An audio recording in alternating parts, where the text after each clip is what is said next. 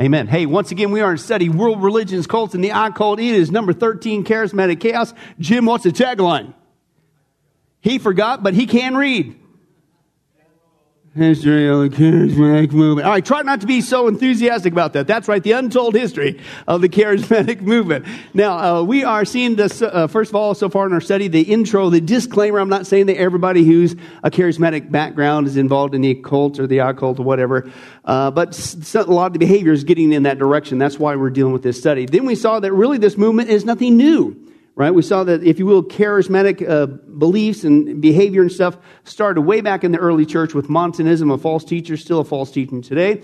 We saw that the gibberish uh, is nothing new. That's also been going on for a long time, especially in the cults and the occult uh, as well. That's not the legitimate gift. In fact, we're probably going to have a whole study just on that issue, i.e., the gift of languages, the, the biblical one. Then we begin, speaking of which, dealing with the issue of spiritual gifts. Okay? And that is one of the problems, one of the dangers of the charismatic movement. They are misapplying and misunderstanding the gifts. And frankly, making up new supposed gifts that are supposed to be a movement of the Spirit in the last days, and it's creating a lot of problems, right? Now, we saw that the first one was the gift of prophecy, and that was the twofold uh, negative thing of the charismatic movement. they think that the gift of prophecy is foretelling something that's new. Is that what the gift is? No. We saw that that is declaring what has already been revealed from God, which is where? Right here. So, in essence, a person who's been gifted by God supernaturally at the moment of salvation, because that's what we saw. The gifts, when are they given? At salvation. Who gives them? The Holy Spirit. So you can hop up and down, take a class, somebody teach. It doesn't matter. You're going to get what He gives you, right? How do you know what they are? You got to explore. You got to try it out.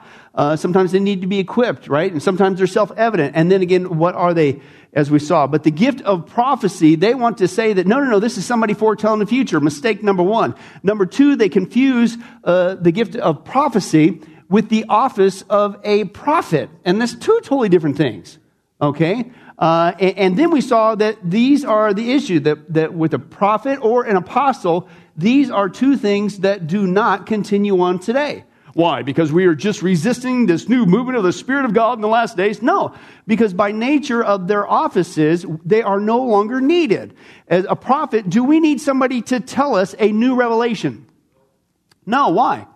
Because we have everything we need for life and godliness right here in this book. We don't need a new, new Bible. Okay, we don't need a new New Testament, right? The same thing with apostle, an apostolos, one who was sent forth on a commission. That's what the word means right? The, the apostles were sent forth to verify the new covenant, the New Testament. Remember, you're going from the old covenant to the new, right? And so these were the guys that were validating this has really happened. We're moving away from the old to the new. Do we need to have that validated anymore? No. So guess what? We're not resisting the movement of the Spirit of God in the last. They're not needed. And that was the big issue. That's one of the differences because the charismatic community, by and large, says that all the gifts and basically all the offices continue today, but what we're seeing biblically, okay, is what? No, they don't, right? And that's the difference between the positions, what's called cessationism, which is what you and I, that certain gifts have ceased, they're no longer needed, okay? And then also they would say, no, it's continuationism that they're still continuing today. So that's the big one. That was the big first one, right? Then last time if you were here, we saw the gift of serving. Do we still need people to serve today? Yeah, so again, common sense biblically, contextually, yes, that one's still in function today. How about teaching? You need people to be teaching the Word of God? Please say yes because I are one. Okay.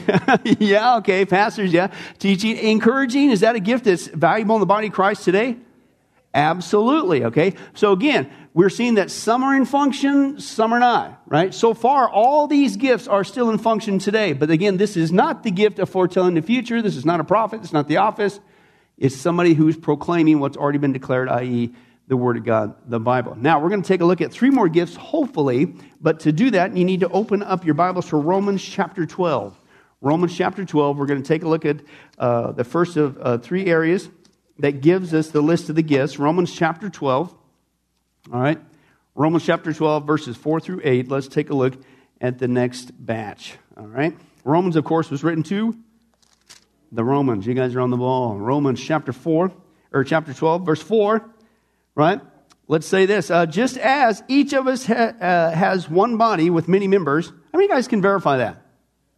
Aren't you guys glad that you're not just one big giant elbow? Yeah, let's just move on. okay. right? We got different members, right? It's the same thing, right? He says, uh, it, it just as one, uh, each of us have one body with many members, and these members do not have all the same function, right? So in Christ, we who are many form one body, and each member belongs to the others, right? And so because of that, we have different gifts according to what?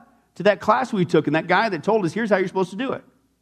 Oh, no, no, it's, it's the grace given to each one of us. God's the one who gives us the gifts. Now, here it is. If a man's gift is prophesying, let him what? Use in proportion to his faith. If it's serving, let him what?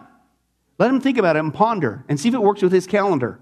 And as soon as he gets something open, then he's going to utilize that gift for, no, let him serve, right? Is what he says there. If it's teaching, let him teach. If it's encouraging, let him encourage. If it's contributing to the needs of others, let him do it what? Generously. If it's leadership, let him govern diligently. If it's showing mercy, let him do it what? cheerfully. So if we can get that far, we're going to uh, try out to nail the next three, okay? But basically, what you got, and this, believe it or not, is a gift, and dare I say, it's a gift that's needed today, especially when you understand the fullness of what it's really talking about here, and that is the gift of giving. Do you think that the church has need of people to give today? Yeah, now what you're going to see in this gift, okay, by definition of the gift, we're going to get into the Greek in a second, it's not just talking about treasure. Now, that is one aspect of giving, but what really is going on with the meaning of this term here is also you give of your time, right? Your talents, that's the four T's, we've seen this before, and of course your tongue. You're basically giving your life. But this person is a giver. Uh, these people, it's the Greek word, I love this word, meta did me. Let's say that. Right? Meta did me, meta did me in. Uh, as soon as, okay. Meta, of course, uh, did me, of course, means to give. And what's cool about this word is it's not just give. Right? It's not the gift of giving. Well, he gave, right? Meta implies super, right? So basically, this is something truly supernatural. This is a supernatural giver. This is a super giver. This isn't just somebody who's got an attitude of giving. It's just whoo, over the top kind of a giver, right?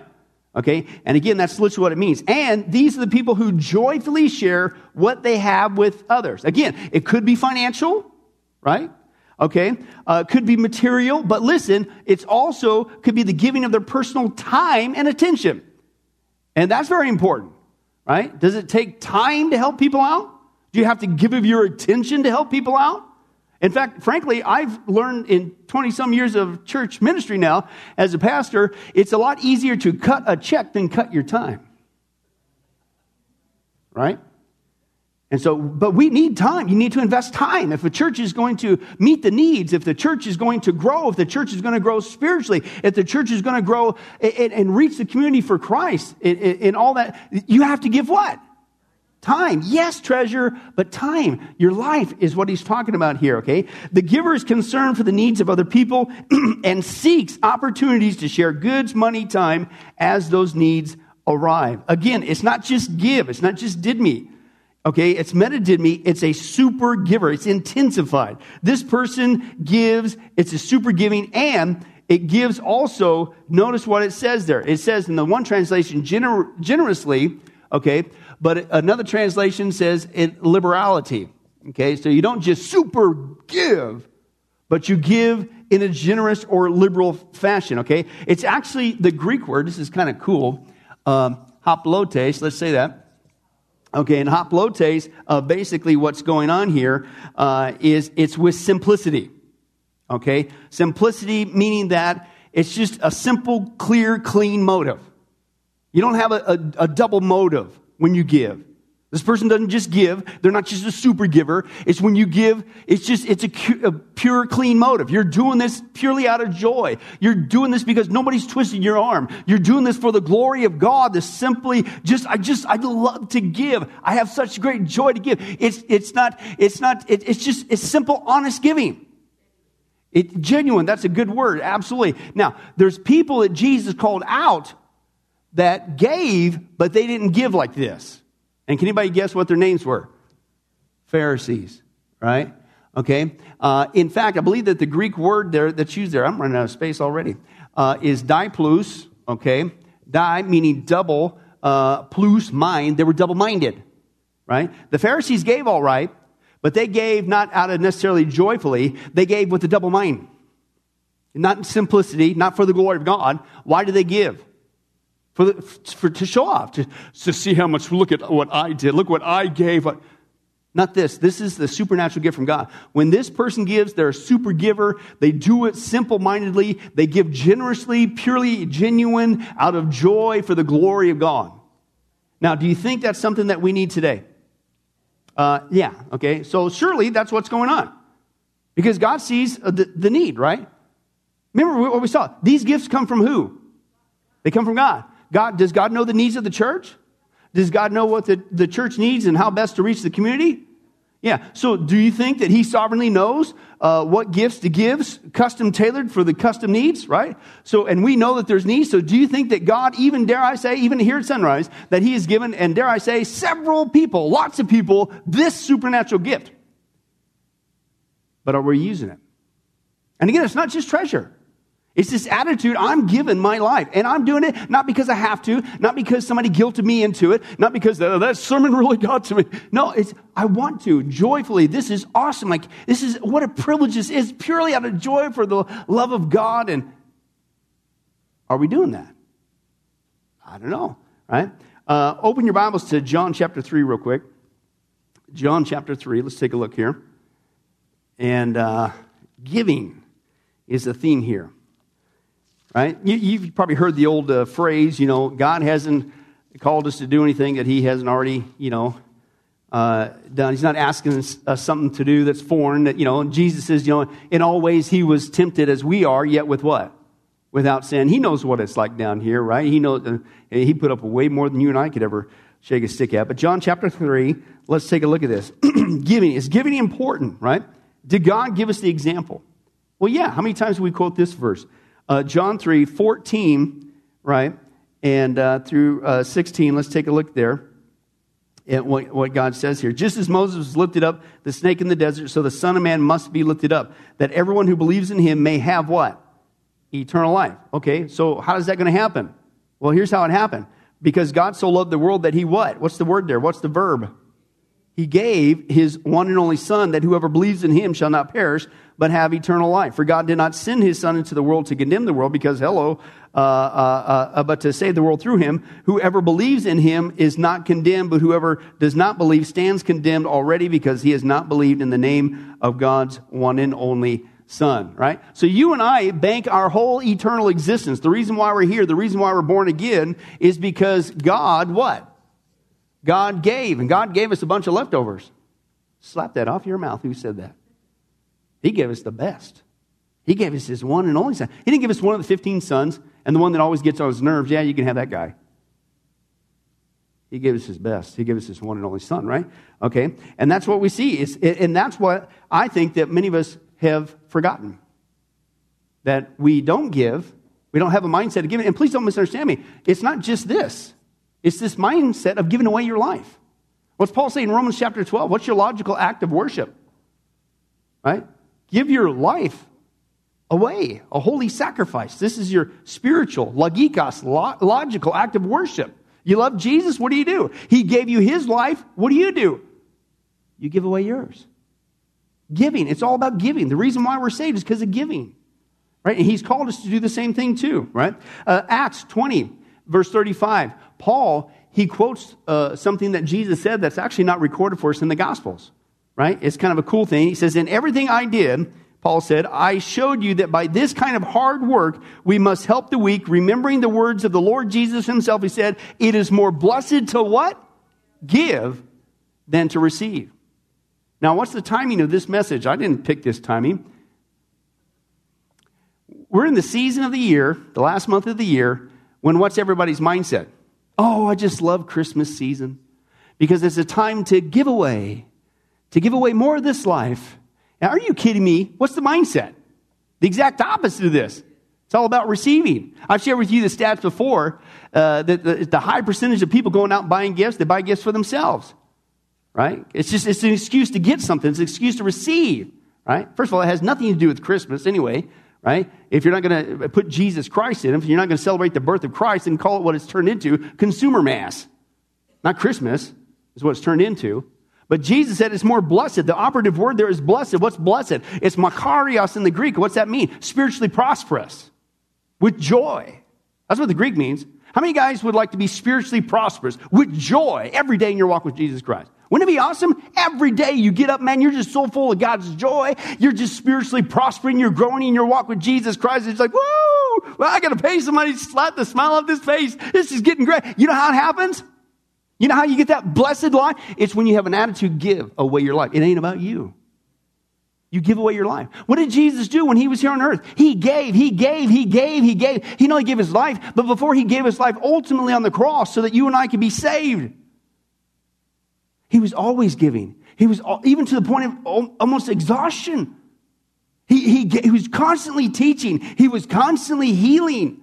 He was constantly casting out demons and he was constantly teaching. He was constant. That's all he did was give. And that's why Paul says it's more blessed to give than to receive. Now, what's our mindset? It ain't that. I'm really convinced that this is one of those gifts that a lot of people in the church have. And again, don't misunderstand me. It's not just that. Yes, it is part of that. But it's this attitude I'm here to give. Now, what's the attitude when people come to church services today? It ain't that. It's all about what you give to me. In fact, it's turned into, you guys may remember this video, I'm going to share it again. It's turned into the me church, right? Watch this one. Imagine a church where every member is passionately, wholeheartedly, and recklessly calling the shots. I have a busy work week, and by the time Sunday rolls around, I'm tired. So, how about a church service that starts when I get there? Can do. When you arrive, we begin. This guy, he plays by his own rules. We want to find a church where if he starts screaming, we're not the bad guys, right? Say no more.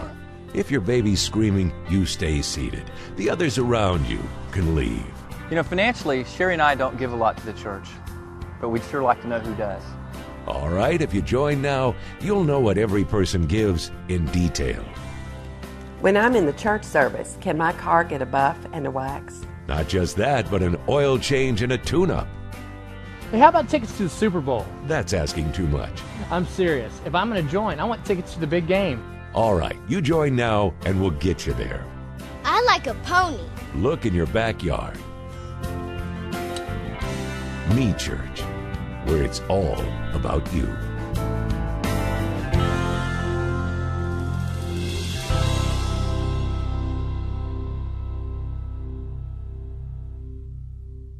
Now, why is that funny? Man, it is so true today, right? I really think that that's what's happened is I think there's Christians, not only here at Sunrise, I think there's Christians all over the United States who've been given this supernatural gift of giving. And again, time, treasure, talents, and tongue, all of those. But the church is suffering. You know why? Because the influx of our selfish, self centered, me, myself, and I, the unholy trinity mindset of our world has infested their brain.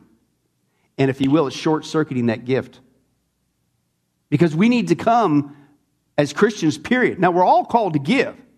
The context here is these meta givers, super givers.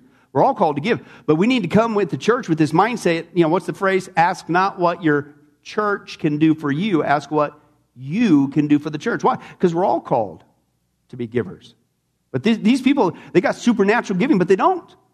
Because the world's convinced them and has shut this gift off, if you will, because they don't even think about it. Because their mindset is yeah, i'm here for me. And you know how you know that? You, you, what, what's the cry? I want to hear what the preacher i want the preacher to what? To preach what i want to hear. I want the worship leader to play the songs that i want to like. I want the church to have the, the kids programs that i want. I want them to say i, I want i want that pew just for me. And on and on it goes. Is that what kind of a mindset is that? That's me, church. That, it, can you imagine if Jesus said that? Forget you guys. I'm not going to teach you. I'm sick and tired. You never even listen. How many times I teach you and you go, what'd you say, huh? And you got to explain it again. How many times have I walked and gone through this community and you guys still ain't getting it? I quit. Right? Now, he could have done that because he's God. He's King of kings and Lord of lords. But he gave, and he gave, and he gave, and he gave. Now, let me give you some examples of how the church, I think, is missing out when people get this selfish me church mindset and it short circuits this gift. And it also shows what could happen if these people who have, we're all called to give, don't misunderstand me. But what happens when these people don't utilize this gift? The church suffers. All kinds of things suffer. Now, let me give you two, two examples, right? Because uh, I believe that now, on this aspect of treasure, I think that sometimes that God blesses people financially so that they can utilize it with this giftedness, right? Uh, you know, a lot of people say, well, I'm going to give to God. You know, if I win the lotto, I'm going to give to God. Uh, well, first of all, you shouldn't be playing lotto. That's gambling. And God doesn't need the lotto to bless you. Number one, right? But number two, uh, I don't think, have you ever thought about this? Maybe the reason why you just don't ever seem to prosper, even financially, is because you're never responsible with what God's entrusted you with. How about take care of that first before all these dreams of it? When I get a million dollars, that's when I'll be faithful and I'll get. But I do believe, and you see this scripturally, you see wealthy ladies help support the ministry of Jesus, right? And so, wealth in itself, money in itself is not bad. It's the love of money that is the root of all kinds of evil. Money is just money. But the problem is when you don't use it for its intended purposes. And I think God's blessed people with that, right? And the reason why the scripture says, and God will bless and, and press on, shaken down, pressed over. Why? Keep reading. So I can buy that 14th swimming pool. No, that 997th pair of shoes. That's why God's blessed. No, so you can give away, so you can become a channel of blessing, right? But let me give an example of a positive use of that giftedness, meta giving, uh, as the church and what can happen. And this is a true story. I've shared this before. Uh, shortly before Dallas Seminary was founded in 1924, it almost actually went belly up. It almost went bankrupt. All the creditors ready to foreclose at 12 noon on a particular day. And that morning, the founders of the school, they met in the president's office to pray to God and ask God to provide. And in that prayer meeting was a guy named Harry Ironside. And when it was his turn to pray, he said in a refreshingly candid way, he says, Lord, we know that the cattle on a thousand hills are yours. Right? That's the scripture, right? He said, please sell some and send us the money. True story. Right? So just about that time, a tall Texan, obviously this is in Dallas, a tall Texan in boots in an open collar church strolled into the business office and he said, howdy, to the secretary. He said, I just sold two carloads of cattle over in Fort Worth. I've been trying to make a business deal go through, but it just won't work. And I feel God wants me to give this money to the seminary. I don't know if you need it or not, but here's the check. And he handed it over. So the secretary took the check, and knowing that it's obviously a critical nature, a critical hour, she went to the door of the prayer meeting and timidly tapped. And Dr. Lewis Sperry Chafer, he's the founder and president of the school, answered the door, took the check from her hand, and when he looked at the amount, listen, it was for the exact sum of the debt. This is how Dallas Seminary started. Then he recognized the name on the check as the cattleman, okay, and turned to Dr. Ironside. He said, Harry, God sold the cattle. now, that guy, what's he doing? He, he's not Diplus. He's not like a, a, a Pharisee. And I want you guys to now put a statue out in front with me and my tall boots and my 10 gallon hat. I'm the guy that donated and saved your school. No, hey man, God put it on my heart. Here you go. See you later. That's me. That's a supernatural gift. Does the church need that? Yeah, churches have needs all the time. What could be done if those who've been gifted with the gift of giving would give? And again, not just treasure, but everything, their whole life. Wow, what could be accomplished, right? That's a much needed gift today. Now, let me give you another one because you can say, well, uh, obviously I don't have that gift because I don't have that kind of money like that giant cattleman. No, it's just being responsible with what God's entrusted you with. Don't miss the point. So let me give you another example, right? Uh, one day, a Christian was asked by a person what he'd done during the past week, and this was his reply. He said, Well, on Monday, on Monday, I preached the gospel in Brazil. Tuesday, I ministered among the Mexicans in southwest Texas. And Wednesday, I operated on patients in a hospital in Africa. Uh, Thursday, I taught in a mission school in Japan. And then on Friday, I helped to establish a new church in California. And then on Saturday, I taught classes in our seminaries. And finally, on Sunday, I distributed Bibles in Korea. And the person goes, How in the world can you be in so many different places doing so many different things? And the Christian replied, quote, I wasn't. But you see, I hold the dollars that God enabled me to earn, and some of them have been channeled into the places I just mentioned. That's how you get a lot done. It's just you're responsible with what God's given you. But again, it's not just money. It's not just, well, I can't do that because I don't have a lot of money. Well, is that the excuse you use for time? Because you know what I've learned when it comes to time? You got time to serve God. We got all kinds of time to serve God. It's just we don't use that time wisely.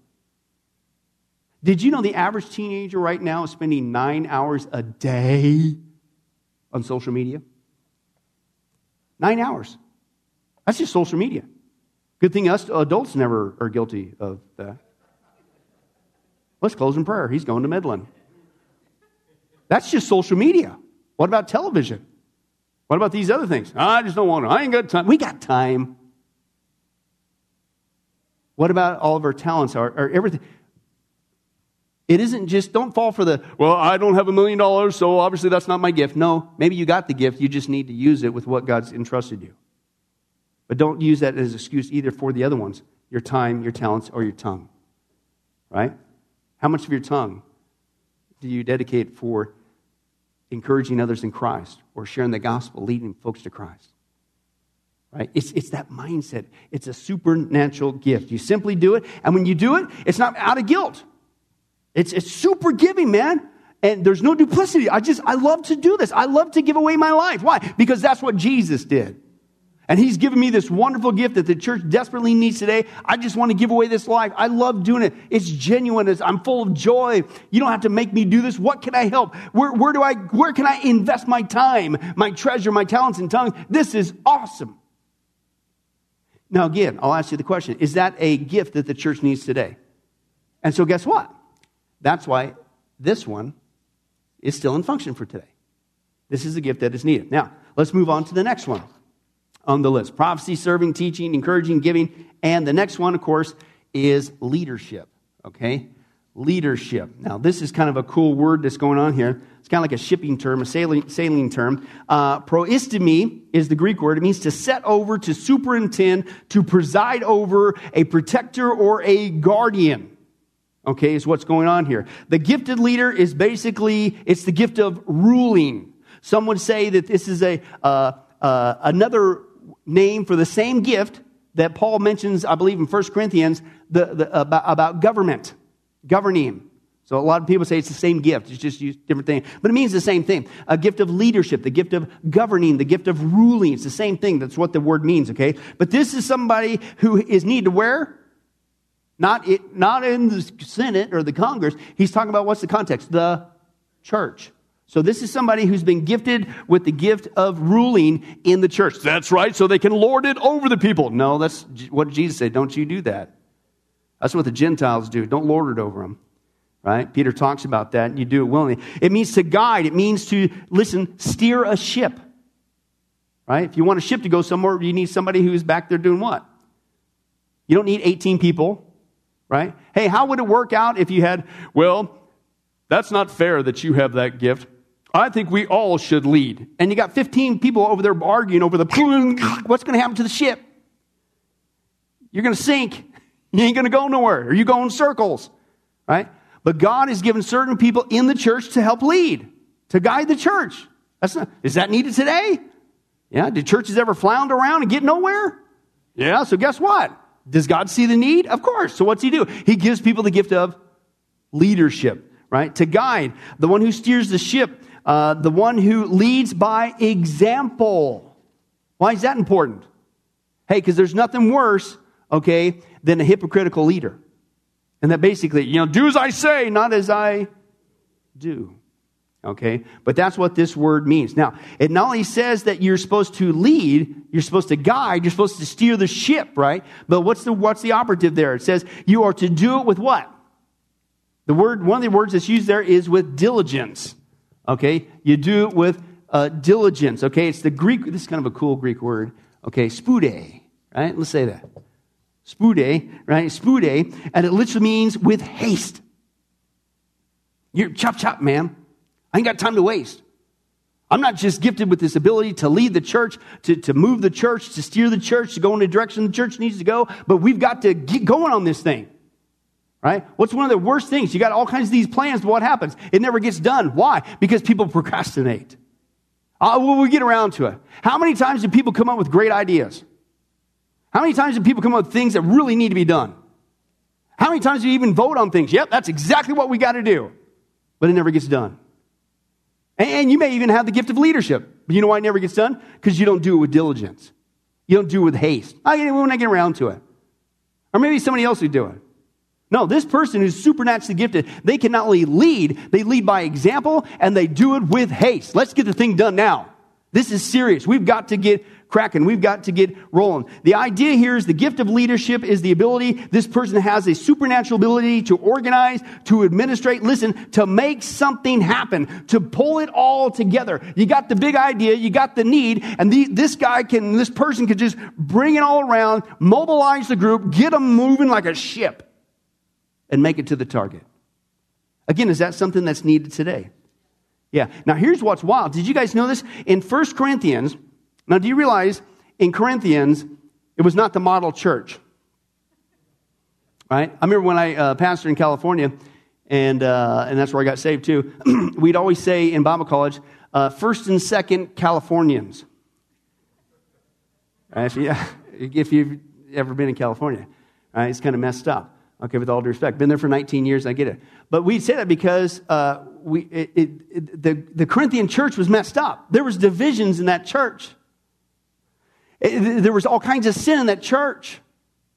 There are people just flying, free willing. 1 Corinthians 14, which is all about the gift of languages, the legitimate gifts. Paul is what? He's correcting them on their abuse of the gifts, the whole thing that we're talking about here. That's being repeated today with the charismatic movement. The church, the church was so bad that there was a guy, read it, folks. This happened. That a guy was sleeping with his dad's wife. That's his mom or stepmom or something of that nature. This was going on in the church. It was messed up. It's not a model church, right? But listen, one thing that you do not see in 1 Corinthians is there's no mention of leaders. But I guarantee you there was people gifted with the gift of leading.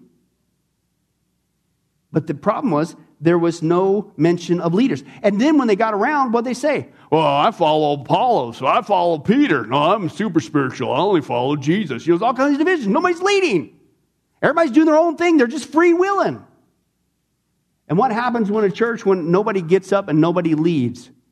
You're going to end up like the Corinthian church. Things are all messed up. Uh, have you ever gone into a church setting or into a church that everybody thinks they're the leader? Or that nobody wants to follow?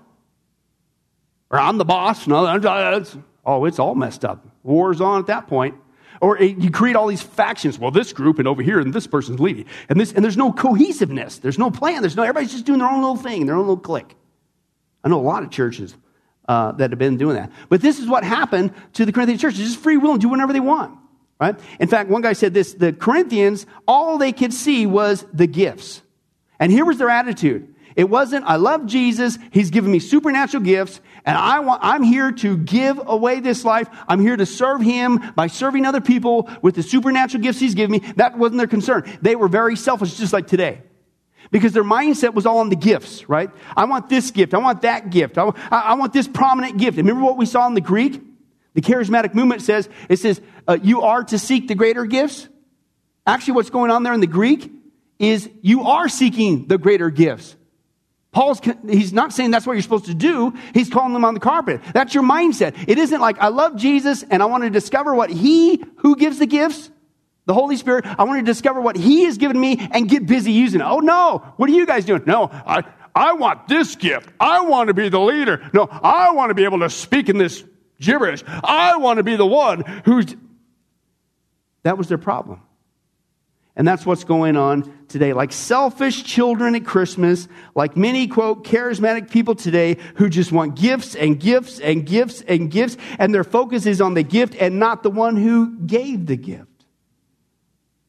And he says this A.B. Simpson wrote the great old hymn Once it was the blessing, now it is the Lord.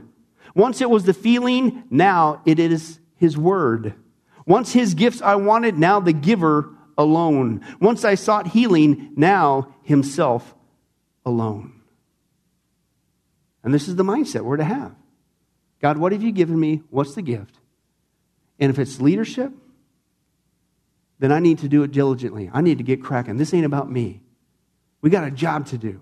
Let's get busy and let's get busy using that. The gifts of leadership, these people are getting it with haste, with zeal. They're fast about it. They don't procrastinate. They get on with it. They get at with it. And listen, the church cannot function properly without these people leading. We need leaders. Again, people have so many ideas, but so much doesn't get done because they're not doing it with diligence. And it's easy for people to do this. And they may even have the gift of leadership.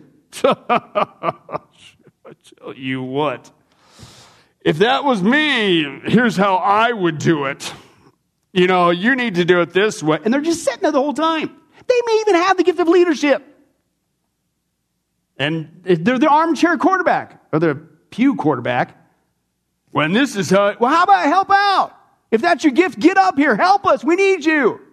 Oh, here's the tagline I did that when I was younger. Now it's up for those young whippersnappers. Well, what's the scripture say? The older men need to instruct and teach the younger men. The older women need to instruct the younger women, right? You got to pass the baton, which means you're still involved. And then all you're doing is sitting around saying, well, you're doing it wrong. Well, help them out. How, who's going to help train them? Don't anybody can sit there and point a finger and tell you how you're supposed to do it. But if you got the gift, you got to do it with haste, man. You got to get busy, put it to work, get going. The church needs you. Okay, make haste. The church needs administrators who can keep the church on course with fairness and wisdom and efficiency and humility. This is indispensable with the church. So, is that what's going on? No. You know what? I think that most people are using their leadership skills. It's not in the church, out in the world. And the whole time God's watching this, right? Watch what this guy says. This is a stiff rebuke. Let's take a look. They say, How have we despised your name? He said, You are presenting defiled food upon my altar. But you say, How have we defiled you? And in, in that you say, The table of the Lord is despised. He said, they said, We never said that. We never said the table of the Lord was despised. We would never do anything like that. We're good Christian people. We would never say the Lord's not number one. We would never say that this or that is more important than God. We would never say that. He says, You say it, not with your mouth, but with your life. He says, Don't offer me this. And then he says, Go offer it to your governor. Basically, in modern day phraseology, it would be this Go offer your employer what you offer God. See how long you last. Offer even acquaintances what you offer God and see how long they remain your friends. Offer God what offer your family what you offer God and see how long you have a family. You see, missions, we can get excited about missions, but do you witness to the guy sitting down beside you? Get all excited about doing things in the world, but are you doing what you're supposed to be doing here? Because missions begins here. If I were to hand out a piece of paper right now and I were to say, each one of you, on the first part of that sheet, I want you to write down your calling and your ministry in this church. Then on the, the second part of the first page, I would want you to write down everything that you've accomplished this year through your local church, serving and ministering. And then on the back to write out your plans for next year on how you're going to give your life away in the context of this local church to serve Christ and the nations. For most of you, I'd have to receive back a blank page. Because one thing the church growth guys have got right, it's this 20% of the members of a church do 80% of the work, and 80% of the people do nothing. They come, they attend. Imagine if I was your employer and you came to me and I said, okay, let me see your sheet of paper. And I look up there and it says, I said, you've, you've done nothing this year according to you. You have no calling. You said, that's right, but every time the door of this factory is open, I let you know I'm here. I look on the back part. You have no goals. You have no desire for the next year. You're not going to produce anything. No, I'm not employer, but I promise you this. Every time the door of this factory is open, I'm going to be here. That's basically the mentality in church today. Every time those doors are open, I'm going to be here, at least on Sunday morning. You're not called to congregate in order to watch other people minister. You're called to congregate in order to be fed by the Word of God and worship, and then spend the rest of your week ministering unto the people of God and for the glory of God. Yeah, but how can I do that with all the other activities I have? If anything gets in the way of serving the kingdom, even your right eye, pluck it out. Or your right hand, cut it off. I got so many activities. Look at this. How are you raising your children? To do this right here? You'll carry them all over for soccer and football and this and that lesson and gymnastics and everything else, but you're not teaching them to serve God. You're not preparing them for the day they will stand before Him. You are making them just like you. And that's terrifying. You want them to have educations and titles and this and that. You want them to play ball and do this and that. Do you not know that your children are going to stand before God and on that day, everything you've taught them is going to burn up in the fire? And they'll be left a beggar, and it will be because of you. Wow. Gifts in general why do you think God gave them? To use. Do you see how our world has seduced us away? Why is the church typically so powerless and ineffective? And every year we say, man, it just seems like the world just seems getting worse and worse. Did you know the problem isn't with the darkness? You want to get rid of darkness? What do you do? I've said this before. Flip on the light. The reason why the darkness continues to get more and more and increase every single year is because the light, you and I, refuse to shine. Because really, we're in love with the darkness, this world, than Christ. But these people, the gift of leadership, man, they are needed in a big, mighty way. Because we need people who will lead in the church. They won't make excuses. Well, I got, I got to go to soccer. I got to take this over here. I just, I got this, I got this TV to watch. I got social media to stay up on and find out who's made this nifty cheese sandwich. No, I got to get busy serving Jesus Christ. We got a job to do in the church, man, and we need to mobilize each other. We need to get busy and let's make a difference and shine in this dark world. One pastor, I love this, I'll close with this aspect of this on this gift. He says, early in the years of our church, he says, I, I would tell people, I says, listen, I'm one guy. I can't do everything. All right? You know, so, so the, you, you know, we need people raise up, help. And he says, if something's going to be done, God's going to have to raise somebody else up to do it. Right? And he said, through years, that's what God did. He raised up people and people and people and people and people who say they'd always come up with a great idea. I think we ought to have this ministry. And he said, I remember when the first person came to me and says, I think we ought to have a tape ministry. And I said back to him, the pastor, he said, I said back to him, great, why don't you do that? And he said, well, you mean me? And I said, Well, yeah, that's your idea. The Spirit of God put it in your heart. Make it happen. If you believe that's what's in your heart, and guess what? He did something about it. He made it happen. God bless him. Right? Anybody can come up with ideas, but God has given people with the gift of leadership to get it done. Right? Not just the pastor. He said, I remember one of our members came to us, and you'll like this one, Jim. Uh, I, didn't, I didn't plan this either. He says, uh, Pastor, you know, we need a bus. And I, I, said to the guy, the pastor speaking, he said, Well, praise God. He says, God's laid that on your heart? And the guy said, Yeah, he, he has. He says, Well, great. I think you really ought to find us a bus and buy it. And the guy said, Me? And he said, Yeah, right. Well, he did. He, listen, he got the whole thing going. He said, I remember when, he says, uh, he organized the people, got it done, got, got us a bus. Right? He says, I remember when we had no women's ministry. And some women came to me and as to the pastor, to me, the pastor said, We need a women's ministry. And then listen, he says, and of course, lately people don't come as often because they know what I'm going to say. well, then do something about it. That's why God put it on your heart. See, God puts people ideas with the heart, and either the person with the gift of leadership hears about it and helps to implement it, or it's the person who has the gift of leadership sees the need. That's why God put that, and He's gifted them the ability to pull it off. Do you see how it works? Anybody can come with an idea, but we need leaders who will help mobilize and get the job done. Now, is that needed in the church today? So, guess what? That's a gift that's still in function for today. Now, we got time for only one more. And the next one, of course, is mercy. The gift of mercy. Now, my wife, she's not here, but she would loudly proclaim, if she could, that this is one gift that I do not have as her husband. and she would say that, I would say, uh, based on the fact that uh, the multiple times that she has broken her ankle or the kids uh, have broken their bones, uh, my incredible emotional response is always this You're fine.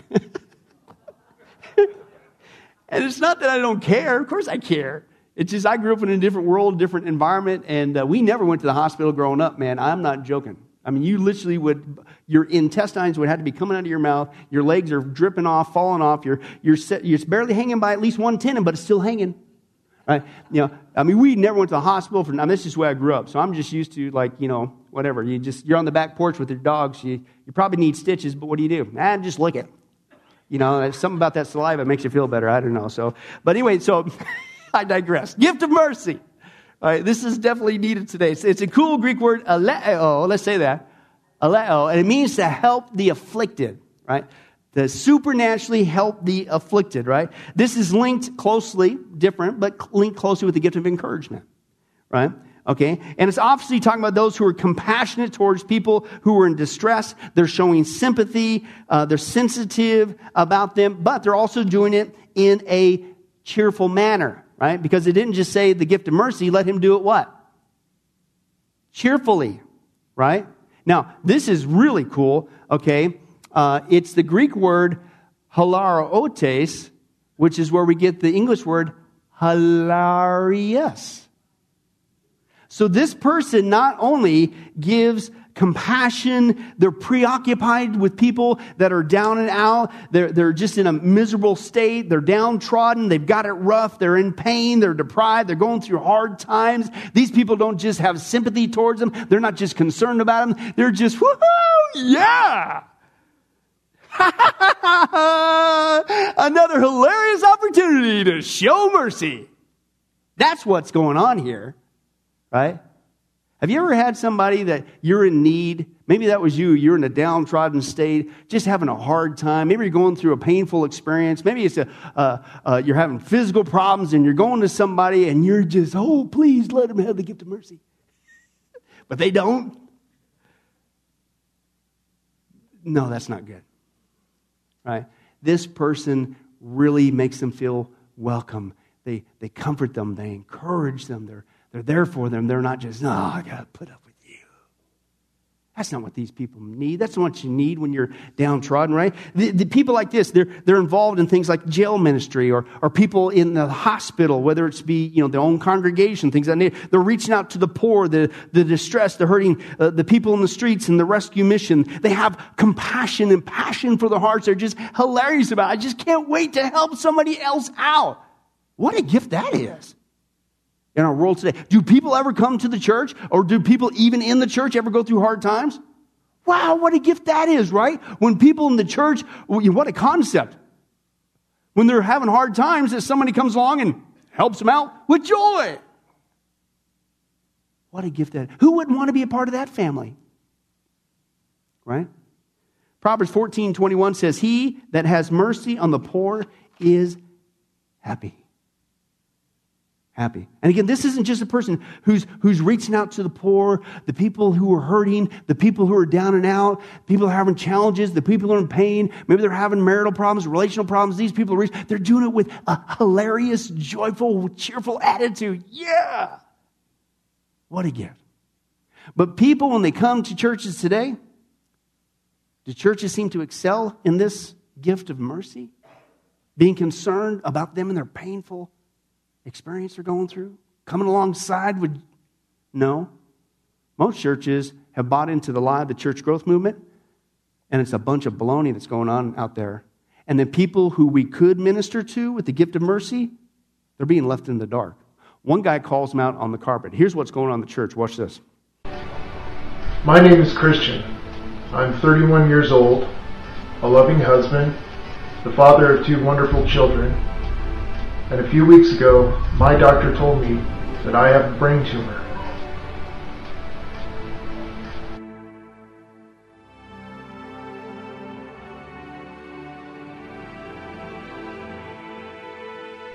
Today I'd like to speak to you pastors and churches out there.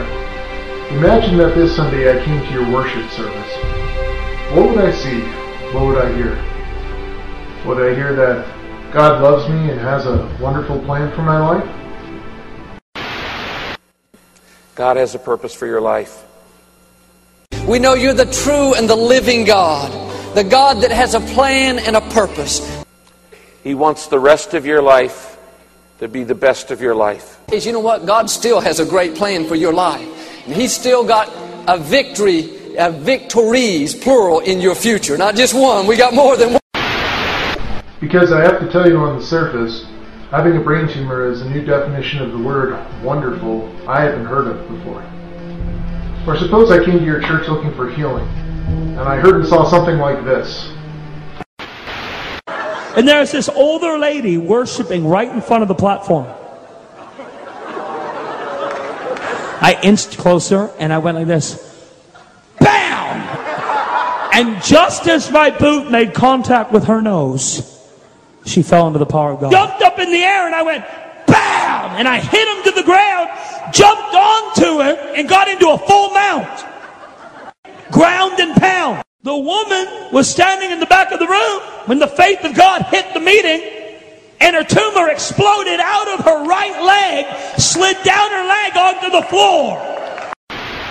Uh, no thanks. I'd rather not get beat up and have anything explode in my head. But suppose I found out instead that you were one of those churches in the news today that's giving sermon series on sex. You know, all the surveys say that evangelicals have the best sex life of any other group. If you're single, I want to encourage you for the next four weeks. I want to encourage you to buy this book, Sex God by Rob Bell. It's in our bookstore. Inside, there's a place to write your top two needs that your partner should address over the next 30 days. Make sure that you're specific in how your spouse can meet your needs.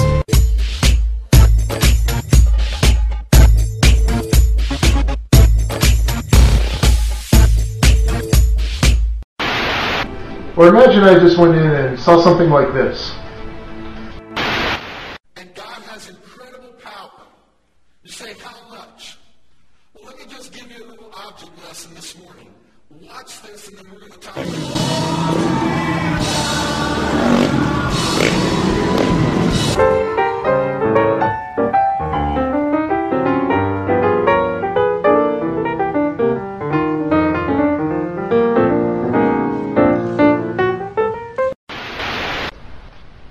You think I'd take what you have to say seriously? Or more to the point, would you take what I have to say seriously? Or even on the surface, would you look like somebody who could give me answers?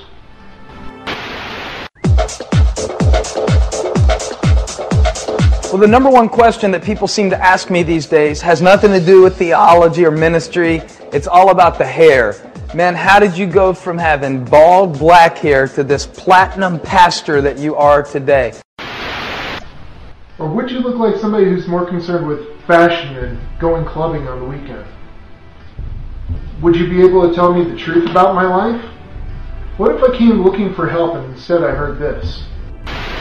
A daily. But for me, John, listen. For me, it's a daily. Daily.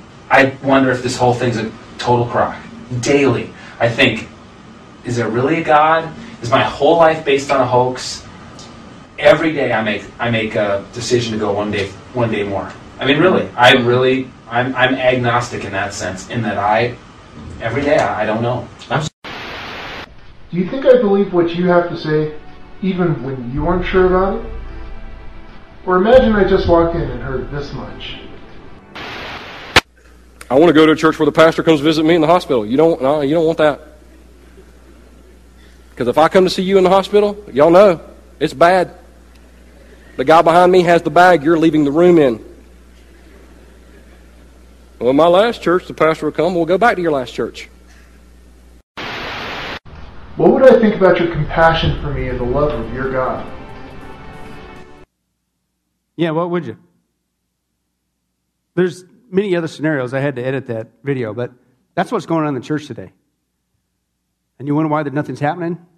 Wonder why people think that we're plastic, that we're phony, that we're, in, we're, we're inclusive, that we're just all about ourselves, or people don't see any power flowing, they don't really see any love. We're just, we're just like the rest of the world. Where's the love? Where's the compassion? Where's the people with the gift of mercy? Did you catch that one part? That was a so-called pastor going, I'm just, I'm, I'm agnostic. Every day I just literally got, it's a battle of, is this a, a crock? Can you believe that? We need people who have the gift of mercy using the gift of mercy and not just because you got to. Hilariously, right? What's the old saying? People don't care what you know until you know that you care. How many people in the church have the gift of mercy, but they're not using it? It's a very valuable gift. How many people, how many brothers and sisters around us are suffering? And those that have the gift of mercy, if you just do it hilariously, Right? You, you just, you almost, I smell them coming. I smell somebody with troubles. Woo! Let me at them. And you help them out. You have compassion. You spend time with them. You help them. You pray with them. You come alongside. That's what we need with cheerfulness, happiness, joy, laughter. In other words, if you're going to, listen, if you're going to go to miserable people, you better not be miserable about it. That isn't any good. Go with joy. Don't say, well, I've got to go down with those crummy, smelly outcasts again. I just, I'm just going to have to grit my teeth and do it. No, you do it with joy. One guy says, he's talking about, he's in LA, he's a pastor. He said, Our, our whole city is full of these people. He says, uh, There's a phenomenon in LA, it's called uh, Box Town or Box City. People who literally live in boxes, whole blocks lined up with people living in boxes. He says, in, in fact, all you do is just, you drive down there, you just see people's feet sticking out. That's it. He says, but what happens is every day they come and they clean up the boxes of the community, and so the next day, the people know where to go get the boxes. They go to appliances, you know, the big boxes with refrigerators, TV sets, and things, and they go get a new fresh batch of boxes. That's their life, Box City. A whole mass of humanity living in boxes. They're out there in our society. It's hard sometimes to reach out to those people. And he says, listen, I'm just saying that it's everywhere. The opportunity to show this and demonstrate this gift of mercy in the name of Jesus Christ unto his glory with hilarious laughter and joy and cheerfulness, they're out there. There's all kinds. You got to go to them and love them and listen to it in a hilarious way. And they have to know that you love doing it. What a witness that would be.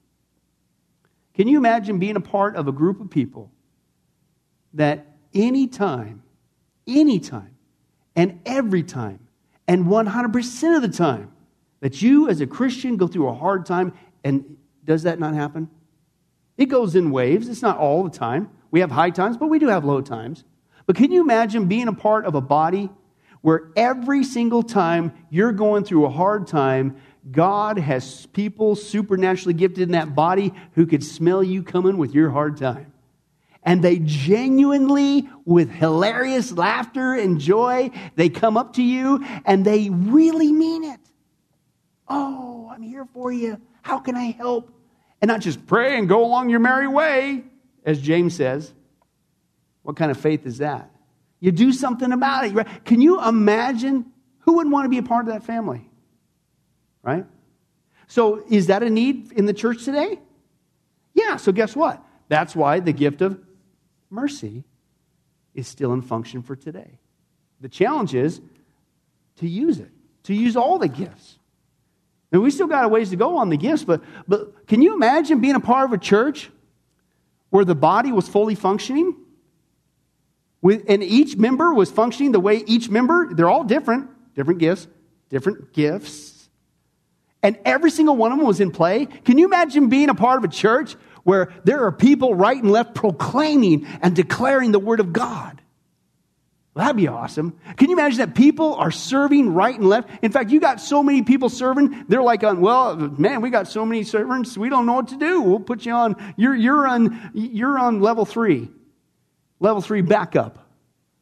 Can you imagine having so many people wanting to serve? Can you imagine people right and left teaching the word of God? I mean, uh, men and, and, and, and the, just the whole church, it's just the word of God's. Every, can you imagine people just encouraging one another? They're always being positive. We live in such a, a negative world, and, and these people just, woo, they're just encouraging you. You, you. you always leave that place feeling better than what you came, no matter what. Could you imagine people say, I got to give away this life? They give away their treasure. They invest their time into you and their talents and tongues. They, they just keep, they, they just can't help but give, and they do it so and so wonderfully. And leadership, man, anytime somebody's got an idea and everybody goes, that's fantastic. There's several people who raise up. Let me mobilize the group. Let's get this thing done. What's the next job we got to get done? Can you, can you imagine people with the gift of mercy and every single time anybody in that church has a problem, there's swarms of people coming around them and going, whoa, man, I'm so happy to help you. Can you imagine? I would never want to leave.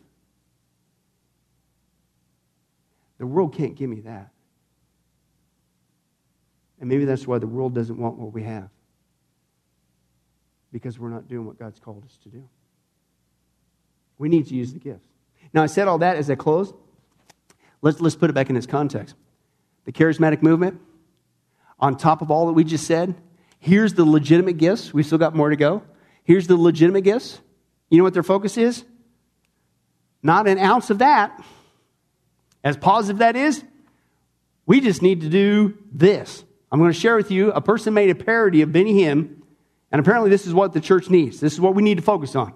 And of course, they did a parody of like it's a wrestling theme. Okay? But you get an idea, right? This is their focus. Don't come and, and, and exercise the gift of prophecy or serving or teaching or encouraging or giving or leadership and mercy. No, no, no, no, no. Here's what we need to do. Let's take a look.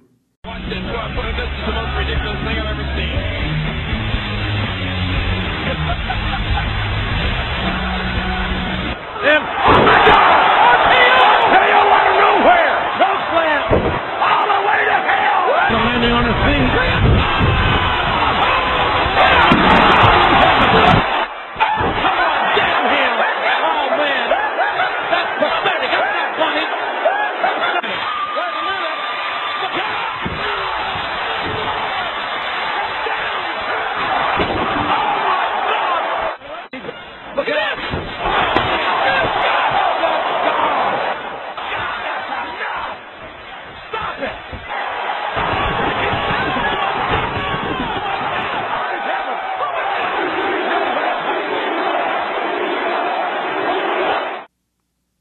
Yep, that's what we need to focus on. That's what's going to turn this world around. That's what's going to shine in this dark world. That's what the lost is waiting to see. Are you kidding me? Hey, if that's Benny Hinn, tell him he needs to repent. Okay? That's what's sad.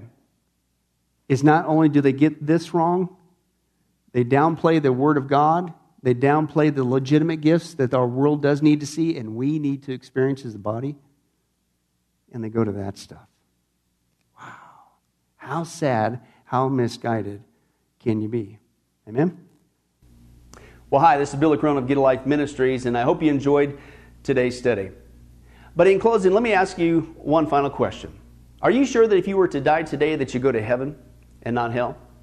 Now, before you answer that, let me uh, share with you a couple things that the Bible says.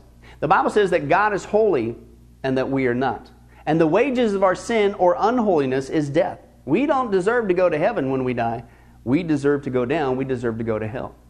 Now, to make matters worse, we don't even want to admit this problem that we have that we're separated from God not only now, but we're going to be separated from Him for all eternity in a place called hell. We, we, we don't even want to admit that. So, once again, out of love, God gives us what's called the Ten Commandments. The Ten Commandments were God's x ray, if you will, divine x ray to, to get us to admit the problem that we have inside that's separating us from Him.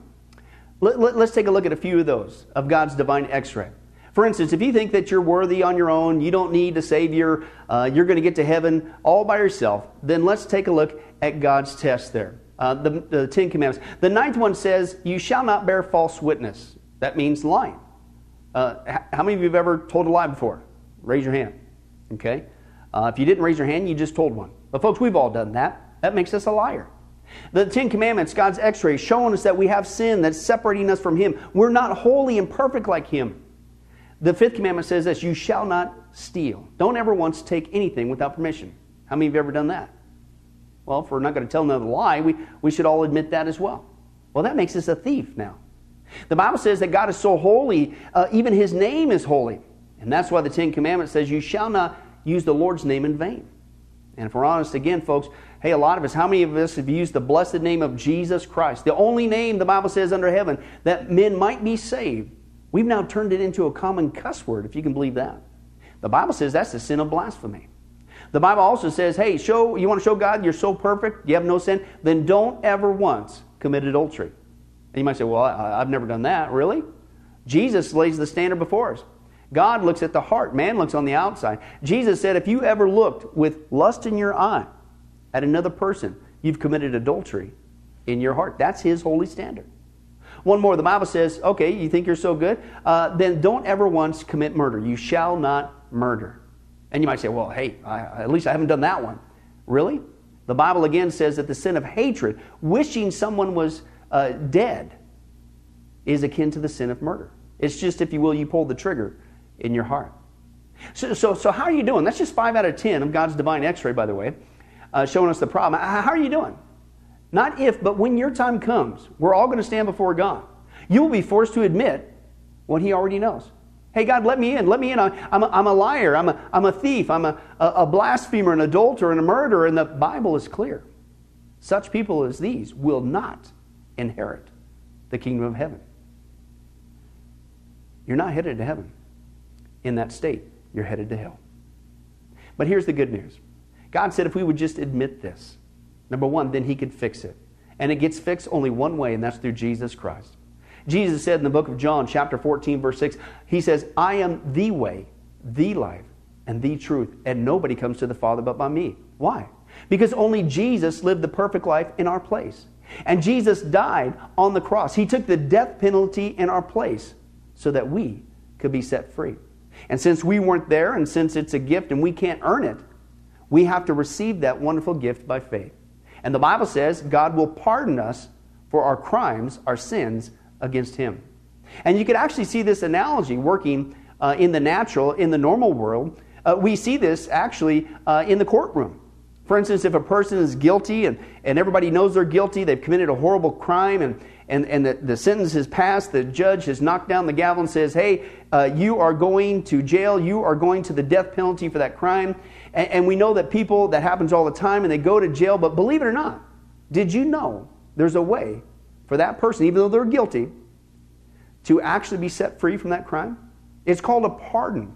And the one in authority, the governor, has the part out of mercy, out of goodness. Certainly nothing that that person did in jail. They can't undo the crime. It's too late. But out of mercy, the governor could go down there and grant that person in jail a full pardon for their crimes. And by receiving that pardon, the doors come open and they are set free and they're rescued from the death penalty. Folks, that's what God is doing every single day with us spiritually. He has allowed His Son Jesus Christ to take the death penalty in our place. He's pardoned us, but a pardon does you no good unless you reach out and receive it. And it's actually been on historical record that there have been people on death row who a governor has gone down out of mercy and extended to them a full pardon, but they've rejected it. And by their own doing, they went to the death penalty. Folks, don't make that same mistake for all eternity. God loves you. He's willing to forgive you of anything and everything you've ever done, all of it, even the sins we don't even know about.